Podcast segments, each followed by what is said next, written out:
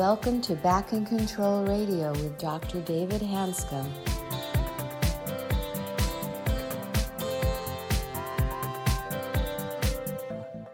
Hello, everybody, and welcome to another episode of Back in Control Radio with Dr. David Hanscom. Hello, David. I understand we have uh, Deb Gray returning to uh, talk with us today. Thanks, Tom. very excited to have Deb back. She's one of my favorite people for many reasons, but she's one of our success stories of the whole doc program. She's also been very inspiring with the story and how she keeps moving forward through under pretty darn extreme adversity. But um, Deb is a um, licensed clinical social worker, and I'll explain a little bit what she does. She's extraordinarily busy, as busy as I am. I actually think she's busier, which I'm sort of impressed with because I'm not so. I'm pretty active myself but she also has been through extraordinary amount of stress, even more now than when she had chronic pain before. And she pointed out in the first podcast about how really one of the earlier things that helped her deal with chronic pain was noticing the link between stress and pain. And that was part of breaking up the whole process. But anyway, Dale, welcome back, and we're excited to have you on the show. Thank you. Could you review really quickly again just your background and how we met? Sure. Uh, so I'm a clinical social worker. I ended up having some chronic pain due to a change in a contract where I was leaving a facility and my people weren't going to be taken care of. There was nobody to take my place. And um, as a result, I took on a lot of anxiety and I feel like it really just landed in my shoulders and my neck.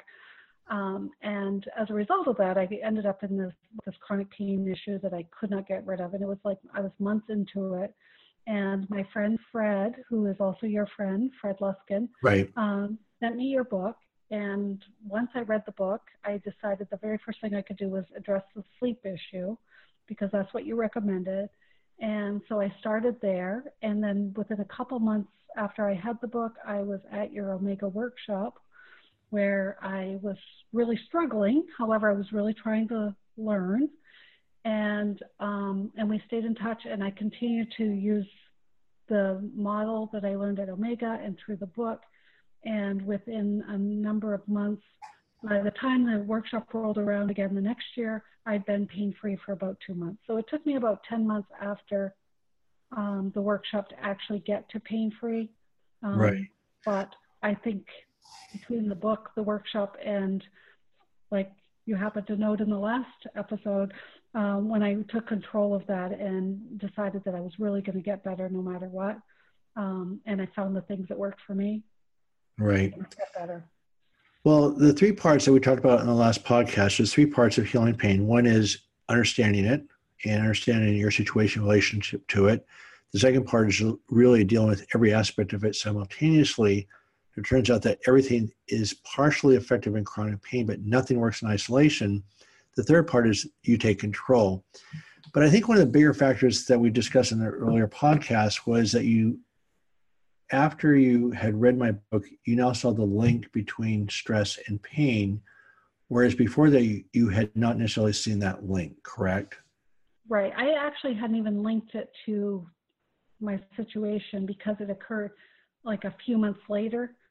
Okay. So, um, I hadn't linked it but I do think it was holding that tension, and I'm I'm absolutely convinced to this day that that was what initiated it, and that that along with computer work and previous accidents and that, right. that was a setup.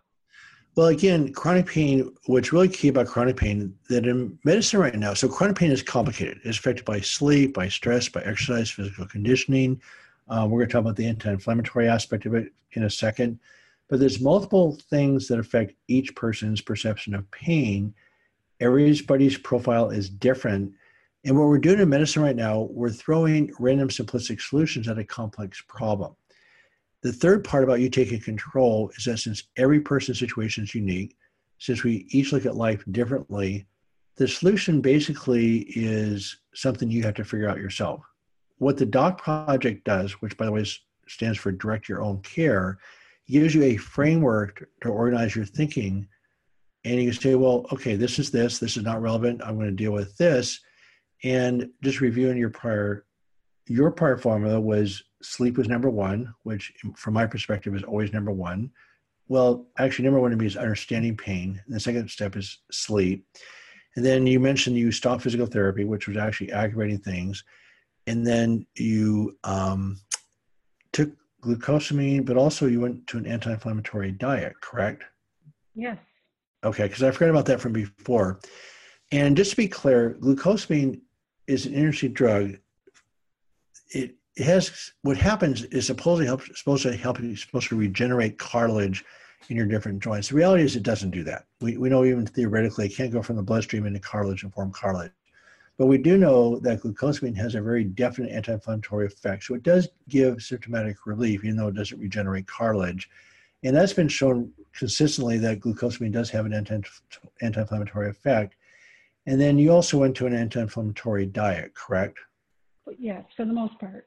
And, uh, and I was curious what, first of all, what your thoughts are on inflammation and pain, but also what your what your version of anti-inflammatory diet looked like. Okay, so um, I, I think um, well, my the diet um, is, is, a lot of it's getting rid of sugar, and okay. uh, I'm not very good at that. Okay. so I go back and forth. Right. Um, but uh, I just came off a 10 day detox today. Okay. That was my the end of 10 days, and I stayed on it. So I'm actually trying to keep that, which is no sugars. Um, right. And I do know like things like cinnamon and turmeric and uh, so, some other spices and herbs and things like that can also help with right. inflammation. Um, right. It's really about just trying to eat healthier in general. Right. Um, and then the inflammation, um, my understanding is is that when you are stressed out, there's a whole set of chemicals that can also that work as inflammation as well. And right. there was something too that you had said that earlier, and I've also learned, you know, through my research as well as as I've been reading, is that um, the chronic pain will, acute pain will stay in the right part of the brain. Correct. But as, but as your as the pain becomes more chronic, the fMRIs can actually demonstrate that it's moving to the left side of the brain. And the left side of the brain is where we hold our emotional and our creativity. Right. So, so once you're there, um, anything that's stressful can also act as an inflammatory, and it will right. come right any kind of negative emotion, depression, anger, anxiety, all right. of it can actually exacerbate your pain problem. Well, let's talk about inflammation just for a second. So, so, first of all, the paper you discussed is out of Chicago. It's a really probably a landmark paper. Is that they took people with acute low back pain. They did what's called a functional MRI scan of people's brains, which measures metabolic activity in different parts of the brain. There's a certain part of the brain that corresponds to the pain center of the low back. With people with acute pain less than three months, why the back pain center lit up every time, every patient consistently, then they compare that with people that had chronic pain for more than 10 years, and there's no activity in the pain center. It was just in the emotional center. Then they followed the acute group, half of those for about a year, getting scans every three months. Half the patients become chronic, half the patients resolve their pain. And the people who resolve their pain, the research MRI scan went to normal, just went to flat out normal. But in every patient who became chronic, the pain center again went quiet but it shifted over to the emotional center, which is fascinating because what happens in medicine, you now have, I mean, the definition of chronic pain is that it is an embedded memory that becomes connected with more and more life events, and the memory can't be erased. And so that would fit with the MRI scan research that you now have your pain connected with more and more life experiences. I get out of bed, I hurt. I go to the store, I hurt. I brush my teeth, I hurt. So that pain gets connected with more and more life experiences so it embeds the memory even deeper. It's very similar to an athlete learning a skill. So, as far as inflammation, is that the different supplements that you describe actually do affect inflammation. Um, but what people forget is that when you are, I'd like to talk about anxiety just for a second. So I wrote a website post recently, which I think is really important, probably the most important piece I'm going to write in my career and just about six years of thinking came into one document. And the title is Anxiety is a Symptom, not a diagnosis and not a disease. And what happens is that anxiety is simply a barometer of your body's stress chemicals. So when you're threatened with a physical threat, every living creature has a survival response, including human beings. So you have a threat, goes into your nervous system, your body secretes stress chemicals, adrenaline, cortisol, and histamines, and then you feel anxious. So anxiety is that word that describes the levels of your stress chemicals. When you're on the beach lying in the sun and you're relaxed, you feel of oxytocin, the love drug, dopamine reward drug, serotonin, the antidepressant, and the GABA drugs, which are anti-anxiety drugs. So when your body's full of those chemicals, you feel relaxed. You would never describe relaxed as a disease or a diagnosis, right? Mm-hmm. Same thing. Your body's full of stress chemicals. Your body now feel you now feel anxious, but your your anxiety is simply a description of your symptoms. So what it does allows you sort of depersonalize the process. Okay, so I feel relaxed. My body's full of these great chemicals. I'm feeling stressed or anxious. Then I'm full of adrenaline, cortisol, and histamines. And then what it does, that sensation is intended in every living creature to be so unpleasant that it compels you to take action. And if you can't escape the threat, then you're more trapped. Your body secretes in more stress chemicals and you become angry. So anxiety and anger are the same thing. Humans have a major problem that I call the curse of consciousness is that thoughts go to the same part of the brain as a physical threat. So unpleasant thoughts go to the same part of the brain. You have the same chemical response, but you can't escape your thoughts. And so what happens, every human being has some level of chronic anxiety because you can't escape your thoughts. And so you can suppress them, which people do, and it works for a while, but your body chemistry doesn't believe it. So even though you may not feel much anxiety, you're getting sick in other places. But the research is clearly showing that emotional pain and physical pain are processed in the same part of the brain. If you're not allowing yourself to feel emotional pain, guess what? You'll feel the physical pain or both, right? Mm-hmm. So going back to the information part of the discussion is that when your body's full of stress chemicals, this is not psychological because this survival response has been documented to be a million times stronger than the conscious brain. I just happened to look it up this afternoon, but they counted the centers in the eyes and the skin, etc. They estimate that the brain processes, the unconscious brain processes 11 million bits of information per second. The conscious brain processes 40. Okay, it's a million times stronger than the conscious brain. It's hugely more powerful than the conscious brain. So we try to solve this unconscious survival response with only psychological means, it, it just doesn't work. As you know, in medicine, if you're told that you can't find something structurally wrong with your body, then it's going to be psychological, right? It's not psychological. And as you know, it's the link between stress and pain is that pain causes anxiety and frustration, which is supposed to. That's the intent of it. When other circumstances cause anxiety, frustration, they're simply linked to pain pathways. In other words, that neurons that fire together wire together. Again, it's mm-hmm. not psychological, it's just a linkage system. Going back to the inflammation conversation, this is a long way going back to the inflammation conversation, is that one of the stress chemicals are histamines, which dramatically changes the inflammatory response. You can go to an anti-inflammatory diet, which is helpful, definitely recommended. Different anti-inflammatory drugs, but one of the one of the symptoms of chronic. So by the by the way, sustained stress chemical environment creates over 30 different physical symptoms. Things like ringing in the ears, migraine headaches, irritable bowel, spastic bladder, but also creates creates inflammation. So Achilles tendonitis, plantar fasciitis, tennis elbow, carpal tunnel, all those result from inflammation. So if you're going to really solve inflammatory pain it's not only the anti-inflammatory diet, etc. It's actually calming down the nervous system so your body, your body's stress chemical profile changes. Mm-hmm. And I know I ran this by you before the podcast, but the one message I'm trying to get out to the world is that anxiety is just a description. It's not a diagnosis. It's the result of the sensory input. And if you look at it simply as a barometer that, okay, I, I feel anxious, my stress chemicals, chemicals are elevated, the way you deal with anxiety is you decrease the stress chemicals. Now, there's lots of ways of doing that, but at the end of the day, that's all you're trying to do is decrease the stress chemicals. And then it's game on. As you decrease the stress chemicals, of course, histamines drop down. It changes your inflammatory response.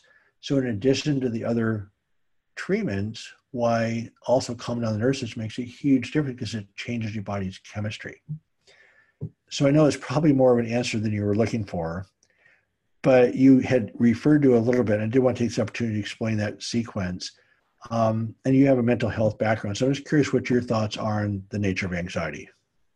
Well, I was just thinking about as you were talking about that, how um, there's so many things, you know, if, if, you look at it from an inflammatory issue as well as a, a, um, a left brain versus right brain, and once once your system is all amped up, there's just so many tools and so many interventions now in the in the mental health field. Cognitive behavioral therapy has been kind of the therapy of choice if you're looking at using a psychological intervention for right. pain. Um, but along with that, now we have things like EMDR, right? Movement desensitization reprocessing. Uh, can, you, can you explain EMDR to the audience just for a second? Sure. Um, so the idea behind eye movement desensitization reprocessing that came from Francine Shapiro, and she was uh, taking a walk one day. She was really anxious, and then all of a sudden she realized her anxiety was gone, and so she started walking again, and the anxiety was building up, and then it was gone. So she noticed that her eyes were moving back and forth along her path, left and right. Okay. And, and she realized that something was happening in the brain. Right. So what has happened since, and it's very well researched uh, intervention now for trauma, anxiety. Um, I've used it. I, I, I, use it in my practice, and I use it for math anxiety, um, relationship anxiety, uh, trauma histories. I use it with veterans. I use it with uh, child abuse and neglect kinds of cases. And what it does is it allows you to actually, uh, using that bilateral experience, okay, along with identifying the actual event, the worst part of it, and recognize. Right. And the important piece of this is that you recognize what's happening in the body. Okay and what you've come to believe about yourself because of this experience okay. and what you'd like to believe instead. I and, see. And what happens is with that eye movement process, uh, the left and the right brain become able to talk again. Right. So move from instead of being like if you've had a trauma, it will often get locked in the emotional side of the brain. Right. So logically, you can tell yourself um, the person who caused this trauma has passed away. They're they're gone. Right. Um, still feel frightened. Right. Still anxious, still feel angry. And right. what happens with this is that it creates almost that wise mind that they talk about in dialectical behavioral therapy. You know, right. allowing both parts to talk to each other again. Right. And, um, so, so what happens is you end up processing the information and it's very quick. They call it a power therapy because what I might spend a year talking about in therapy in right four sessions, you've actually resolved it to the point where you can have the memory with okay. no emotional attachment to it. Gotcha. So it no longer upsets you or depresses you or causes anger. And you use it quite a bit in your own practice? I use it. I use it frequently. As, as a matter of fact, I just used it today. Do you have a feel for the type of situation that responds well to EMDR? Um, certainly, anything traumatic. Okay. Um, but also, um, anything like we talk about big traumas and little traumas. Like the big traumas are you know an assault a rape witnessing violence a natural disaster. There are also some very small what could be considered small traumas um, you know being told that uh, that will be one trauma that i worked with just today was uh, uh, an adult who when she was a child her grandfather pushed her off his lap after holding her cousin and cuddling her cousin. She was four years old, and the belief became, um, "I'm not important." Wow. I don't count. And so we were addressing that from a perspective because it impacts every relationship. It impacts what happens to her at work.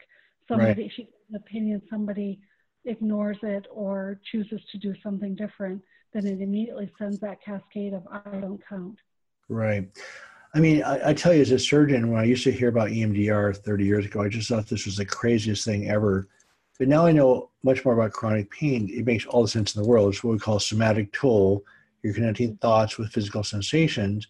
You're literally rewiring your brain and doing it relatively quickly. And then also, this embedded memory is interesting because one instance, one instant at age four creates a lifetime of reactions, right?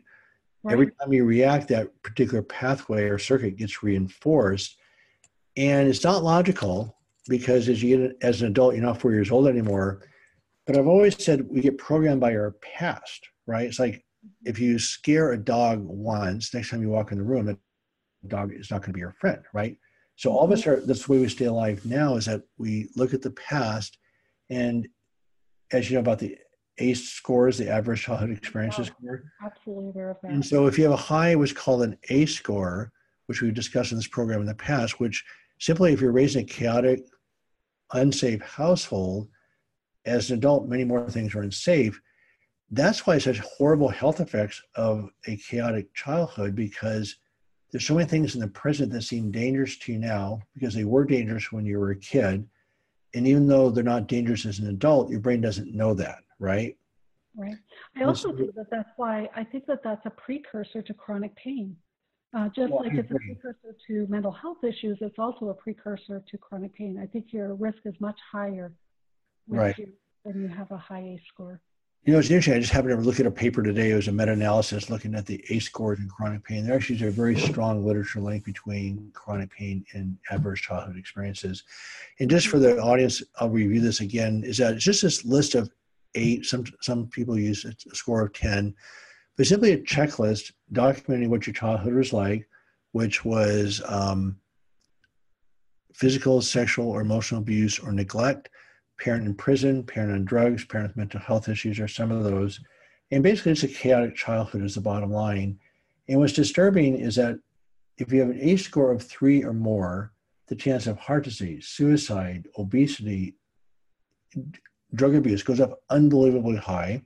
Mhm. And 36% of people had that ACE score of three or more. Only 30% of people have an ACE score of zero. It's not, I mean, as a generally, as a population, we're not parenting all that well. The problem is, is, you know, we have these parenting patterns that are put onto us by our parents, then they play out in our own households. And so that whole, you know, generational patterning keep, keeps getting passed along. So go, going back to your situation now, um, I'd like to finish up. You're just describing just some rough details, on the stresses you're under now compared to when you were in stress before and developed chronic pain. What have been some of your stresses now compared to then, and how have you been able to deal with them? Okay. Well, um, the last two years have probably been the most stressful years in my entire life. Um, I had a employee who left my employment, and um, when I would not uh, misrepresent a form with a licensing board, when I would not change the numbers for her, uh, I ended up with five lawsuits filed against me. Wow. I had, uh, and during the course of dealing with that, I had a son who was diagnosed on his 20, on his third, just the week before his 30th birthday with aggressive B cell lymphoma of the mediastinum. Wow. Uh, and I went and spent five months with him while managing the company. Wow. Um, and then just in the last six months, my daughter's been diagnosed with uh, three brain aneurysms that are in a very uh, unsafe place. Um, but we're at this point where it's more dangerous to have surgery than to than the likelihood of it rupturing. But those numbers will change over time, um, and so she's dealing with the anxiety of living with it while waiting for um, the right time for surgery. Right. I mean, your So- stress point, your stress points are insane. I mean, that's. I mean, watching your children be ill is bad, but watching them be seriously ill, is really incredibly distressing. And then, of course, anytime you're in a legal situation, that's a horrendous stress. And you mentioned that your pain never came back. It never came back. And um, and as I had mentioned in the earlier podcast, I have I know what works for me. Like I can use these tools, um, which again is the, making sure I get good sleep. It's making sure that I'm eating well, uh, the glucosamine, um, and then uh, getting regular physical exercise. I do believe in walking and Right. regular physical exercise and and stress management so for me that means um, questioning my thoughts i i can actually do emdr uh, on myself i don't do like a full-blown emdr session but i'm able to use my movements the bilateral um, yeah, another thing i do is something called brain spotting uh, i do a lot of mindfulness and meditation Okay. Uh, and so I just, and you had mentioned, and we actually hadn't mentioned this yet tonight, but when we were at the Omega, we played. Um, we did. We learned the cup song. Right. to right. day. Uh, just last week, honest to goodness, David, just last week, I was doing a group therapy session with a group of men with um, opiate addiction, and I was making them learn the cup song. Oh, God. they weren't any better than we were. Yeah, it's a, I mean, my wife is a, you know, as you know, jazz and my wife are rhythm geniuses, and I'm rather rhythm challenged to put it mildly, but I'm impressed. That's exciting. Yeah, You know, we- we- so I do think that power of play, you know, and that socialization, um, you know, that, that's not something I mentioned because it comes naturally for me. But one of the things that I see with a lot of the people that I work with, whether they're clients, you know, or, uh, or I've had a group for chronic pain, or even family and friends, um, when you're in pain, you tend to isolate more. But Right. when you're able to engage your natural support system, Okay. and that's there, I do think that that's another, whether it's preventative or whether it's cure, curative, I'm not sure which. Um, I do think that that's a very important piece. That when you're in the midst of it, uh, recognize the risk of isolation and do something about it. No, the data is extremely clear that they've done computer experiments that when you are sensing social isolation, it goes to the same area of the brain as physical pain, same chemical response. There's a book called Loneliness out of Chicago that points out that the symptoms of social isolation are the same symptoms as chronic pain. Then it took me years to notice this, but I also noticed on my follow up questionnaires when people check off what was helping them with chronic pain, re-engaging with family friends was a huge factor in actually healing chronic pain. And I think it creates a shift off your pain circuits onto the more enjoyable circuits of life, which obviously has a positive effect on your body's chemistry, and also that inflammatory response that we talked about. But um, anyway, well, we could talk for a while. I mean, I, I had forgotten that you did EMDR, and I do agree it's a very important healing modality. And I think we discussed briefly about how inflammation, again, it's, always a multi-pronged approach, but between your glucosamine, other supplements, and actually using the other tools that come down your nervous system, it actually does affect inflammation directly, again, through the body chemistry. And um, and then, you know, the is it it's not mind over matter, it's not being tough, just a matter of sort of processing the pain in a way that doesn't take you down because pain's always there. I mean, life is full of stress. And so if you're trying to avoid stress, that's stressful. And then honestly, the amount of stress you're under is unbelievable. And the fact that been able to keep using the tools and, and keep moving forward is really commendable. It's really remarkable. And that's why I had you on the show. I wanted you to share this story. Well, I still have a very meaningful and productive life. Absolutely. Uh, though, though I, the one thing I did want to mention too is um, when you're talking about the chronic pain and the EMDR, uh, there is a study that was done as a research project, and it was um, fibromyalgia. okay. And we took five individuals, I believe it was either four or five individuals with the symptoms, gave them 12 sessions of EMDR, and four out of five lost the, sim- the diagnostic symptoms at the end when they dealt with the trauma. Um, Right. so I think that, that that kind of leads to the there's even more truth and more uh, proof that if you can address the mental and emotional piece, you talk about it as anger, anxiety, and depression in your book. But I right. think that that's a, a really important piece. And there's so many different ways to get there. There's over 350 models of evidence-based practice in the mental health field of therapy. Um, Right. so if one doesn't work, try something else. Again, it's that DOC model, right? Uh, if it doesn't work, find something else because there's so Right. many, many things out there. Right. And then Deb also illustrates the classic absolute factor in solving chronic pain is taking control of your own care. And that's a, that's a huge major factor of the thing. But anyway, thank you very, very much. It's always a pleasure to talk to you. And uh, hopefully, hopefully we uh, can connect soon. I would like that very much. All right. We'll see ya. Thank you. Well, again, uh, thank you, Deb, for uh, your inspiring story, both past and present.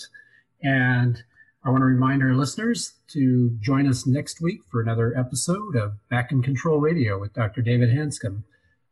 And in the meantime, uh, be sure to visit the website at www.backincontrol.com. Thanks for listening today and join us next week for Back in Control Radio.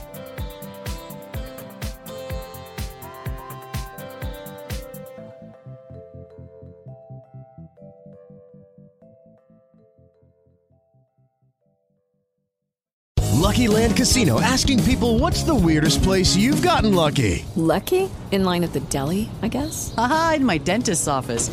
More than once, actually. Do I have to say? Yes, you do. In the car before my kids' PTA meeting. Really? Yes. Excuse me, what's the weirdest place you've gotten lucky? I never win and tell. Well, there you have it. You can get lucky anywhere playing at LuckyLandSlots.com. Play for free right now. Are you feeling lucky? No purchase necessary. Void where prohibited by law. 18 plus. Terms and conditions apply. See website for details.